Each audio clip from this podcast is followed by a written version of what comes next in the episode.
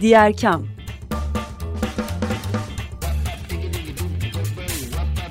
Sosyal fayda dünyasından fikirler, tartışmalar, haberler.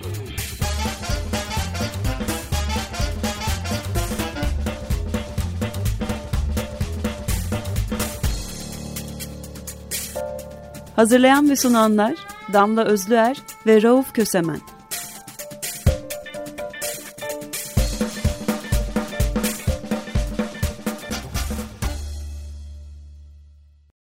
Erkam'dan herkese merhaba. Açık Radyo'dasınız. 95.0'da ben Rauf Kösemen ve ortağım Damla Özler'le birliktesiniz.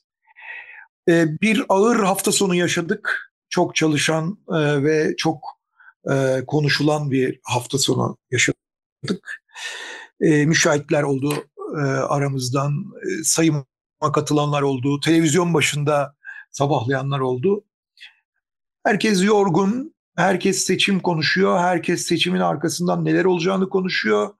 Bir ucundan da ikinci tura gidiyoruz. İkinci turda neler olacak diye konuşuluyor. Ama biz e, hayat devam ediyor. Sosyal fayda dünyasında neler olduğunu, bu devam eden hayatın içinde neler beklediğimizi, neler olacağını konuşalım dedik. E, bugün birkaç tane e, haber var sizin önünüze getireceğimiz. Haberlerden bir kısmı da seçim öncesinde e, politikacılardan yapılan politikacılara yapılan talepler. E, o taleplerin bir kısmını da yine haberlerin arasında göreceğiz. E, Diğer Kama hoş geldik. Diğer Kama hoş geldiniz. Söz sende Damla.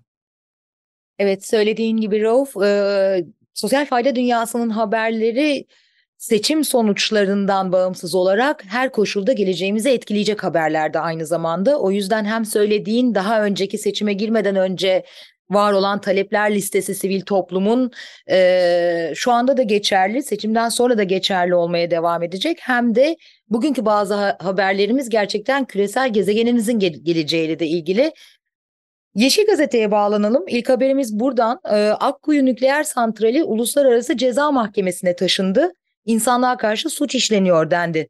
Akkuyu nükleer güç santrali bir fay hattının üzerinde olması ve santrali soğutamayacak kadar ısınmış Akdeniz'de bulunması nedeniyle risk taşıdığı için insanlığa karşı suç olarak Uluslararası Ceza Mahkemesi'ne şikayet edildi. Mersin'in Gülnar ilçesinde inşası devam eden Akkuyu Nükleer Güç Santrali, yıkıcı bir deprem beklenen bir fay hattına yakın olması ve santrali soğutmada kullanılacak olan Akdeniz'in suyunun iklim krizi nedeniyle soğutamayacak kadar ısınmış olması nedeniyle barındırdığı risklerden ötürü şikayet edildi Uluslararası Ceza Mahkemesi'ne. Doğu Akdeniz Çevre Dernekleri Gönüllü Avukatı İsmail Hakkı Atal tarafından açılan davanın sanıkları arasında Akkuyu NGS projesinin başladığı 2009 yılından bu yana Enerji Bakanı olarak görev yapan isimlerin yanı sıra Akkuyu ve Rosatom Yönetim Kurulu üyeleri de yer alıyor. Dava dosyasında Akkuyu Nükleer Güç Santrali'nin büyük bir deprem e, beklenen fay hattı üzerindeyken bir yandan da biraz önce söylediğimiz gibi Akdeniz'in suyunun sıcaklığının artık soğutmaya yetmeyecek olması özellikle vurgulanıyor. Bu da benim bu haberde üçüncü kere söylediğim oldu. Ee, Akdeniz ve Orta Doğu'nun sınır aşan kirlilik ve nükleer facia riskine maruz bırakıldığına da yer veriliyor. Akkuyu nükleer güç santraline karşı daha önce açılan tüm davalarda bilimsel delillerle santralin her an 7'den büyük yıkıcı bir deprem e, beklenen bir fay hattında olduğu ispat edilmiş. Atal tarafından yapılan basın açıklamasına göre Türkiye Avrupa Deprem Tehlikesi ve Risk Tesislerinin yayımladığı deprem tehlike analizlerinde Avrupa'da deprem açısından en riskli ülke olarak belirlenmişti. 2001 yılında ise Çukurova Üniversitesi Jeoloji Mühendisliği bölümü Akkuyu'nun da üzerinde olduğu Kuzey Anadolu Ecemiş fay hattında her 10 yılda bir 7'den büyük yıkıcı deprem olduğunu belirtmişti. Dava dosyasında inşaat başladıktan sonra ise karstik boşluklar olan zeminin üzerine inşa edilen betonun henüz üzerine 56 bin ton nükleer reaktör ağırlığı binmeden 2018 Temmuz ayında çöktüğü ve santral temelinde çatlak oluştuğu hatırlatılıyor. Türkiye nükleer facianın ayak seslerini duydu ifadelerine yer veriliyor. Akdeniz iklim tehdidi altında bunu hali hazırda pek çok farklı programda konuşuyoruz. Bölge olarak da Akdeniz zaten iklim değişikliğinden en çok etkilenen bölgelerden biri dünya üzerinde. Avukat İsmail Hakkı Atal nükleer santralin çalışması için deniz suyu sıcaklığının 28 dereceyi geçmemesi gerektiğini söylüyor. Akkuyu nükleer e, güç santralinin gezegende ortalama deniz suyu sıcaklığının ortalama karasal sıcaklıktan daha yüksek olan tek nükleer sahası olduğunu ifade ediyor. Meteoroloji Genel Müdürlüğü Ölçüm İstasyonu 2022 yılının Ağustos ayında Akdeniz'de deniz suyu sıcaklığının 30,5 derece olarak ölçüldüğünü bildiriyor. Kısacası hem Akdeniz'deki deniz suyu sıcaklığının gittikçe yükseliyor olması hem de deprem riskiyle beraber Akkuyu kucağımızdaki bir bomba gibi görünüyor. Sadece bizim değil e, Akdeniz çevresindeki pek çok ülkenin de ilerleyen süreci takip edeceğiz deyip sözü sana vereyim Rauf.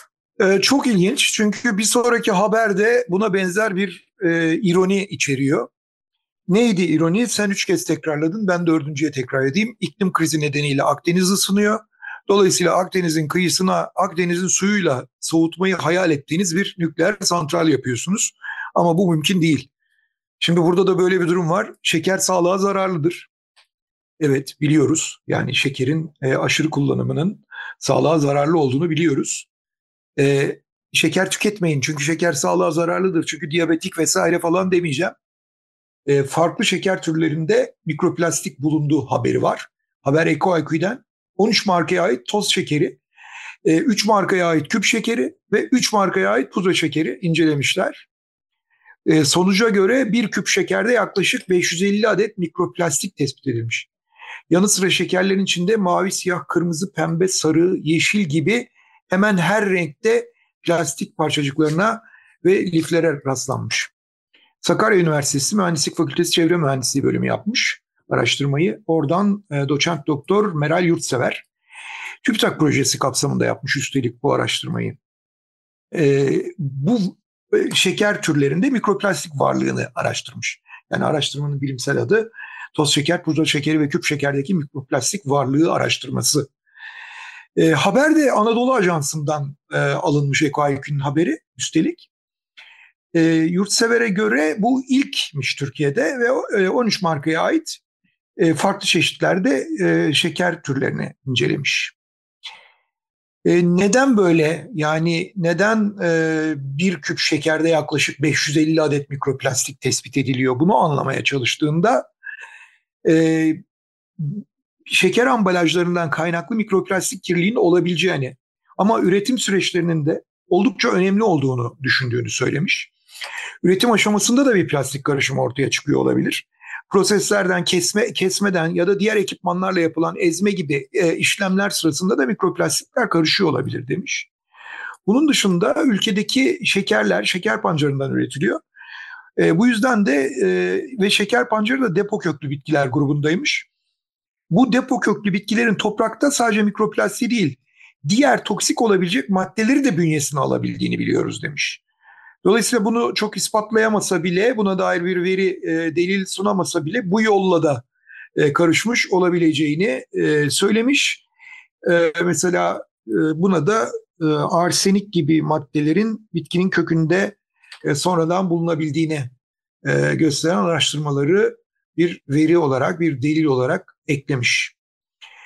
Ee, şimdi daha önceden biliyoruz tuzda bulmuştuk bu mikroplastikleri. Tuzda mikroplastik bulunduğu bilindiği için de özellikle açık deniz e, ve göl kaynaklarından alınan tuzlarda çok yoğun olduğu bilindiği için de kaya tuzlarına yani e, biz dünyayı kirletmeden önce 500 yıl, 1000 yıl belki çok daha fazla e, yüzlerce bin yıl önce oluşmuş olan kaya tuzlarına yönelmeyi e, önermişti uzmanlar bize. E, o yüzden de işte Himalaya tuzu, Çankırı kaya tuzu gibi tuzların fiyatları yükselmişti. Bunu e, hatırlayanlar olacaktır. 4-5 yıl önceki e, bir araştırmaydı bu. E, şimdi de mikroplastikler suya geçiyor. E, ve e, aslında üretimde kullanılan her e, su prosesi mikroplastikleri oraya da taşıyor. Araştırmanın demin aktarmadığım, sona bıraktığım e, çıkarımlarından bir tanesi de bu. Ee, işte bir karton bardakta bile mikroplastik var çünkü yüzey kaplaması olarak kullanıyoruz. E, dolayısıyla hani şekeri kendisinden mikroplastik almadık, bardağa koyduk, kayna, e, kaynar suyu koyduk, karıştırdık. Yine orada da mikroplastiğe maruz kalıyoruz. Yani galiba bundan kurtuluş yok. Plastiği hayatımızdan çıkarmadığımız sürece dünyada mikroplastiklerden kurtulamayacağız. Çünkü bu parçalanmış e, mikro parçacıklar, parçalanmış plastikleri, mikro parçacıkları e, hayatın her yerinde e, bizim bedenimizde de var olmaya devam ediyor gibi gözüküyor. Diğer kamda daha önce verdiğimiz iki haberi de hatırlayalım. İtalya'da anne sütünde mikroplastik bulunmuştu. Ee, Türkiye'deki balıklarda da keza mikroplastik bulunuyor. Şimdi şeker üzerinden konuşuyoruz. Ee, Enki Bilal'in e, distopyalarından Terminatöre kadar aslında hani insanın bir sonraki halinin hep biyonik parçalarla olacağını hayal etmiştik. Bu parçaları da hep metal olarak resmetmiştik popüler kültürde. Hiç plastik olacağını düşünmemiştik Rauf. Buradan ee, yani evet şimdi tabii sen bunu bir ironik olarak söylüyorsun ee, ama e, hakikaten şu anda üretilmiş olan e, yeni kuşak plastiklerin içinde e, çelik kadar dayanıklı hatta daha e, dayanıklı e, materyaller de var. Bir taraftan da gerçekten o dediğin olabilir yani. Aşınmaya dayanıklılık sorunu çözebilirlerse o zaman zaten büyük oranda bunu yapabilecekler. Ama aşınıyor. Aşındığı için de parçalanıyor. Parçalandığı için de biz onları mikro tanecikler halinde yiyoruz. Tam bununla ilgili bir haberimiz daha var bağlantılı. Yeni çalışma gösteriyor ki plastiğin geri dönüşüm süreci daha fazla mikroplastiğe sebep oluyor. İskoçya'daki Strathclyde Üniversitesi'ndeki ve Kanada'daki Dalhousie Üniversitesi'ndeki araştırmacılardan oluşan ekip, plastiğin geri dönüştürülmesine yönelik tekniklerin yanlışlıkla daha fazla mikroplastiğin çevreye yayılmasına sebep olduğuna işaret ediyor. Bunun çok tehlikeli sonuçları olduğunu söyleyen ekip, bir geri dönüşüm tesisindeki plastikleri temizlemek için kullanılan suyu test etmiş Plastiğin geri dönüştürülmesi için özel öncelikle temizlenmesi gerekiyor. Ancak bunun için suya ihtiyaç var ve yapılması gereken işlemde birkaç kez suda yıkanma süreci de var. Sürecin geri kalanında ise parçalanma ve eritme yer alıyor. Geçmiş yıllarda yapılan araştırmalarda suyla plastiklerin arındırılmasının tehlikesine vurgu yapılmış ve bu yıkama işlemiyle mikroplastiklerin suya geçebileceği savunulmuştu. Yeni çalışma ise seçilen tesiste plastiğin dört kez yıkandığını e, keşfetti. Tesisin yakınlarındaki su kaynaklarında ise içinde ne kadar plastik olduğu test edildiğinde dört kaynakta mikroplastiklere ulaşıldı. Hatta çoğu geri dönüşüm tesisinde bu plastik temizleme suyunun kanalizasyon sistemlerine ya da doğrudan çevreye verildiği belirlendi. Bu da insanların her dönüştürme işleminde daha fazla mikroplastikle buluştuğunu gösteriyor. Her yıl çevreye yaklaşık 6,5 milyon pound e, mikroplastik yayıldığı e, buradan tahmin ediliyormuş. Öte yandan incelenen tesiste partikül oranını %50 oranında azaltan bir filtreme, filtreleme sistemi kurulduğu ve bu halde çok yüksek oranda mikroplastiğin çevreye yayıldığı aktarıldı. Kısacası plastiği hayatımızdan tamamen çıkarma zorunluluğu görülüyor. Zira kendisini geri dönüştürmeye çalıştığımızda da daha fazla mikroplastiğe sebep oluyoruz deyip sözü sana bırakıyorum Rauf. Ama biz insanı hayatımızdan daha fazla çıkartmak için uğraşıyoruz bir taraftan da.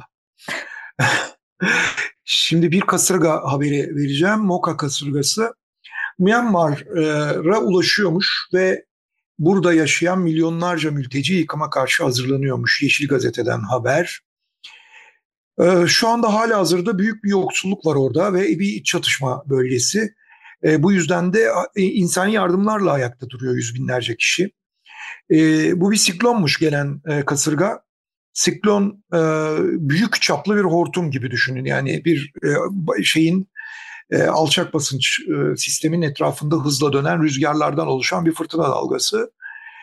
E, bu bölgenin e, uzunca bir süredir bu büyüklükte bir fırtınayla karşılaşmadığını e, söyleyebiliriz. Haberden bu anlaşılıyor.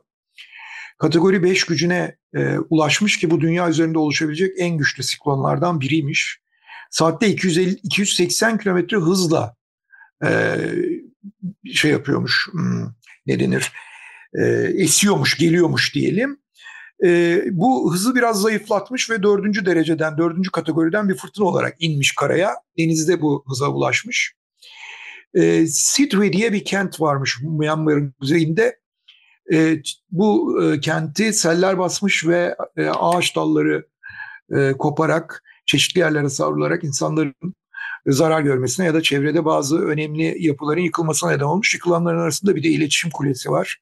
Yani haber almakta zorlanılıyor şu anda. Bu bölgede 1 milyona yakın mülteci e, savunmasız durumda. E, Birleşmiş Milletler Myanmar'da 2 milyon kişinin rüzgar, yağmur ve olası sel nedeniyle risk altında olduğunu rapor etmiş. Göç Dairesi Bangladeş'te kıyı boyunca Cox's Bazar bölgesinde yaşayan 1 milyona yakın mültecinin özellikle savunmasız durumda olduğunu eklemiş. 1000 ile 1200 arasında ev yıkılmış pazar günü burada. 5 kişi de hayatını kaybetmiş. Ee, bir takım bilgileri tabii hala alamıyoruz. O yüzden e, bir e, detaylı e, bundan daha fazla e, sorun olabilir detaylı bilgiler geldiğinde öğreneceğimiz. E, ama e, bir şans eseri işte bazı e, fırtınanın e, zamanda yön değiştirmesi gibi bir şans eseri hmm, bazı e, daha kötü şeylerden kurtulunmuş biraz kıl boyu kurtarma diye yazıyor haber bunu. E, zayıflıyormuş şu anda e, aşırı şiddetli siklonik fırtınadan çok şiddetli siklonik fırtınaya dönüşüyormuş. Durum böyle hmm, kötü e, bölgede pek çok ülkeye pek çok şehre e, zarar verecek gibi gözüküyor ama bölge o kadar kötü durumda ki savaşlar ve e, yoksulluk nedeniyle bunlara eklenecek bir felaketin daha kaldırılamayacağı yorumları yapılıyormuş. E, ve e, uluslararası acil yardım çağrısı var tabii ki. Fırtınalar sezonu açılmış oldu aslında iklim kriziyle beraber hem etkileri ve şiddetleri artıyor hem de sıklıkları artıyor. Ee, önümüzdeki yazı hem dünya için hem de ülkemizdeki belli bölgeler için endişeyle bekliyoruz. Hem yangınlar açısından Akdeniz'de hem de seller açısından Türkiye'nin diğer bölgelerinde. Diyelim ve bir başka haberimize geçelim. Ee, biraz önce programı açarken söylediğin gibi seçim sonuçları ne olursa olsun sivil toplumun e, milletvekili adaylarına çağrıları vardı ve bunu tüm milletvekili adaylarına yapmışlardı. Belli başlı taahhütlerin altına imza atın seçildiğiniz zamanda parlamentoda toplumun bu ihtiyaçlarını destek verin e, bu mücadeleleri sürdürün diye onlardan birine döneceğiz şimdi derin yoksulluk ağı. E, seçimden hemen önce Türkiye'de kadın ve çocuk yoksulluğu bazı acil sorunlar başlıklı bilgi notunu yayınladılar ve hemen ardından da bu acil sorunlara müdahale etmek için atılması gereken adımları 24 maddelik bir taahhütler listesinde sıraladılar. E, milletvekili adaylarının mücadele edeceğim diyerek söz vermesini istemişlerdi. Neydi bu talepler? Yoksullukla mücadelenin hak temelli politikalarla yapılması, 0-6 yaşa yönelik ücretsiz ve nitelikli kreş eğitimi, eğitimine devam edemeyen 866 bin kız çocuğu e, için mücadele edilmesi, okul öncesi eğitimin 3 yaş ve üzeri her çocuk için erişilebilir olması, çocuk işçiliğine karşı mücadelenin sürdürülmesi, Yoksullukla mücadele, yoksulluk koşulunda yaşayanların tam katılımının sağlanması, engelli çocuğu olan annelerin esenliği için çalışılması, yoksulluk koşullarında yaşayanları damgalama, acıma ve eşitsizlik gibi duyguları ön plana çıkaran haber dilleri ve görsellerin kullanılmaması için özen gösterilmesi, yoksulluğa dair önyargıları besleyen, suçlayan söylemlerle mücadele edilmesi, öğrencilerin eğitimden kopmaması için çalışılması, okullarda ücretsiz öğün desteği, çocukların her türlü hak ihlaline karşı korunması, herkesin nitelikli sağlık hizmeti alabilmesi, okuma, yazma ve meslek edinme kurslarının yaygınlaşması, kadınların menstrüel hijyen ve cinsel sağlık ürünlerine ücretsiz erişimi, tek ebeveynlerin ekonomik ve psikososyal destek mekanizmalarına erişebilmesi, yoksulluk koşullarında yaşayanlara yönelik erişilebilir hukuki danışmanlık hizmetleri, Doğum öncesi ve sonrası annelerin tıbbi bakımları ve duygusal güçlenmesi için çalışılması, bebek bezi, bebek maması, yeni doğan bakım ihtiyaçlarının karşılanması, 0-18 yaş için kansızlık, vitamin eksiklikleri, gelişim bozukluklarına dair kontrol sistemi ve iyileştirme protokollerinin ücretsiz uygulanması, kronik açlığa karşı mücadele, yoksulluk koşullarında yaşayan her bireyin nitelikli, temiz ve sağlıklı gıdaya sürdürülebilir bir şekilde erişebilmesi herkes için güvenli barınma imkanlarına, sağlık hizmetlerine, temiz suya ve güvenilir gıdaya erişim, çalışanların adil ücret, eşit değerde işe eşit ücret, güvenli ve sağlıklı çalışma koşullarına erişebilmesi. Bu 24 madde ve tabii ki 25. olarak da büyük derin yoksullukla mücadele edeceğiz e, maddesi şu anda oluşan meclis tablosundaki herkesin, tüm milletvekillerinin ve parlamenterlerin, tüm milletvekillerinin omuzundaki bir görev e, ve sivil toplumunda hatta tüm toplumunda takipçisi olması gereken bir süreç deyip sözü sana bırakayım Rauf. O zaman yine başka bir taahhüt haberi verelim. Ee, sonrasında gençlerle ilgili bir haberimiz olacak yetişirse ama e, bunu öne aldım çünkü milletvekili, vekil taahhütleriyle ilgiliydi. İnanç özgürlüğü girişimi. Bunu başka kaynaklardan da öğrenmiştir dinleyicilerimiz ama tekrar edelim. Seçime doğru giderken tüm milletvekili adaylarından insan haklarını güçlendirecek ve din ve inanca dayalı ayrımcılığı ortadan kaldıracak politika taahhütleri talep etti ve bunun için çağrı yaptı.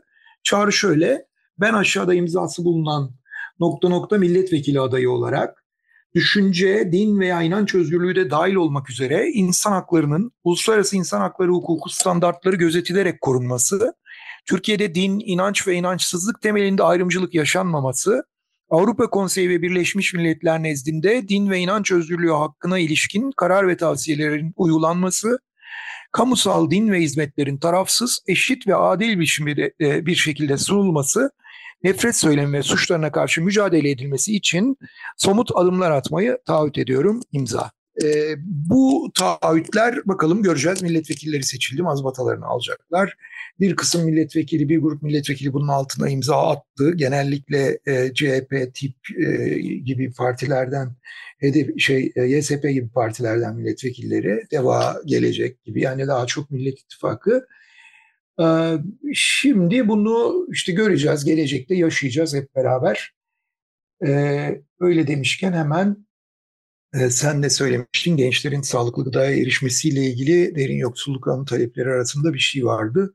Bayağı aslında ilkel talepler bunlar. Yani hani e, gerçekten çok temel düzeyde e, insan hakları talepleri bunlar.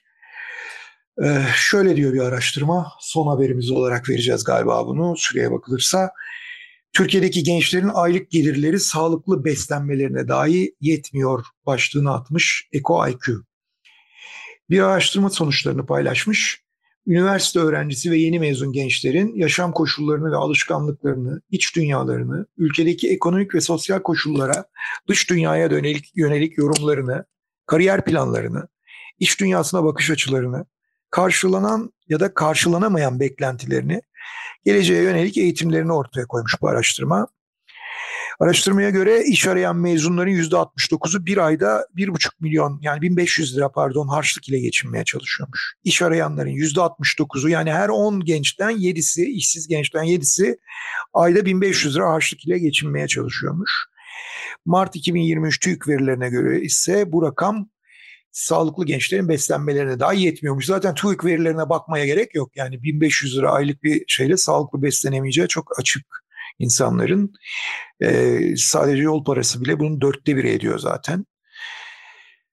E, bu bir e, araştırma başlığı gençlerin beklenti ve yönelimleri araştırması. Kariyer platformu Yotel Hal diye bir e, grup araştırmış. İkinci kez yapıyormuş bu yıl. Çok sınırlı imkanlarla yaşadıklarını tespit etmiş dedim. Gençlerin zaten söylemiştim onu.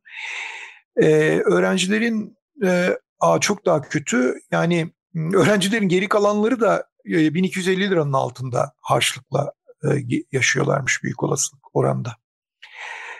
%38 1250, %33 1250 2500 aralığında bir harçlıkla geçinmeye çalışıyormuş. 2022 araştırmasıyla kıyaslanınca yıllık %37 enflasyona rağmen skalanın en alt seviyesindeki bu açlıklar geçen yıla göre sadece %25 artış göstermiş. Ee, çok kötü. Bir yetişkinin sağlıklı ve dengeli beslenmesi için tükenmesi gereken, tüketmesi gereken gıdaların aylık maliyeti erkekseniz 2385, kadınsanız 2276 lira. Bunlar sadece beslenme maliyeti. Dengeli beslenme maliyeti. Ee, bu rakamlar göz önüne alındığında gençlerin harc aylık harcadıklarının sağlıklı beslenmeleri için bile gereken tutarın çok altında kaldığını belirtmişler diyeyim. Kötü bir haberle bitiriyoruz gibi ama bilmediğimiz şey değil diyelim. Ee, programın sonuna geldik. Damla söz sende. Ben hoşça kal diyeyim ama senden sonra belki bir söz daha söylerim. Anlaştık. Ee, 95.0 Açık Radyo'da diğer kamdaydınız. Rauf Kösemen ve Damla Özler'le birlikte bir mola verdik. Ee, herkesin aynı şeyi konuştuğu dönemde aslında o aynı şeyin sonuçları ne olursa olsun önümüzdeki aynı meselelerin devam edeceğini de söylemiş olduk. Haftaya tekrar görüşmek üzere. Ben hoşça kal diyeyim. Rauf varsa son sözün alalım ve kapatalım programı bu hafta. Yani umut her zaman vardır diye bitirelim. Umut her zaman vardır o zaman. Hoşça kalın. Hoşça kalın.